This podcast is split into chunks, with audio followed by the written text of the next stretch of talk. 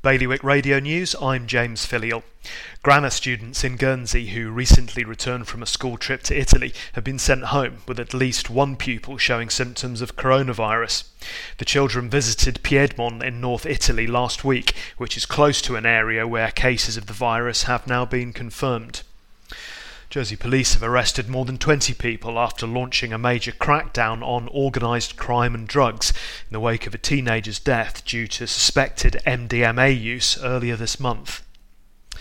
Two members of Guernsey's Development and Planning Authority won't take part in the open planning meeting on education's two school building plans, so they can vote against the proposals this week.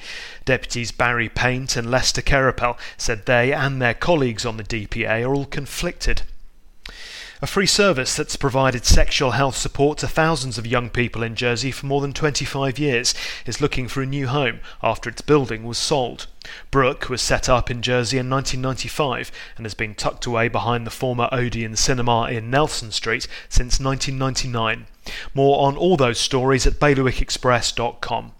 Today's weather drier today but still very windy, a top temperature of 8 degrees. Bailiwick Radio News, sponsored by IQ. At IQ, you can now own a Mac from as little as £33 a month over 12 or 24 months interest free.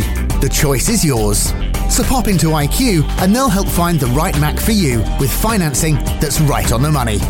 IQ, your local Apple expert, Liberty Wharf, Jersey, and High Street, Guernsey.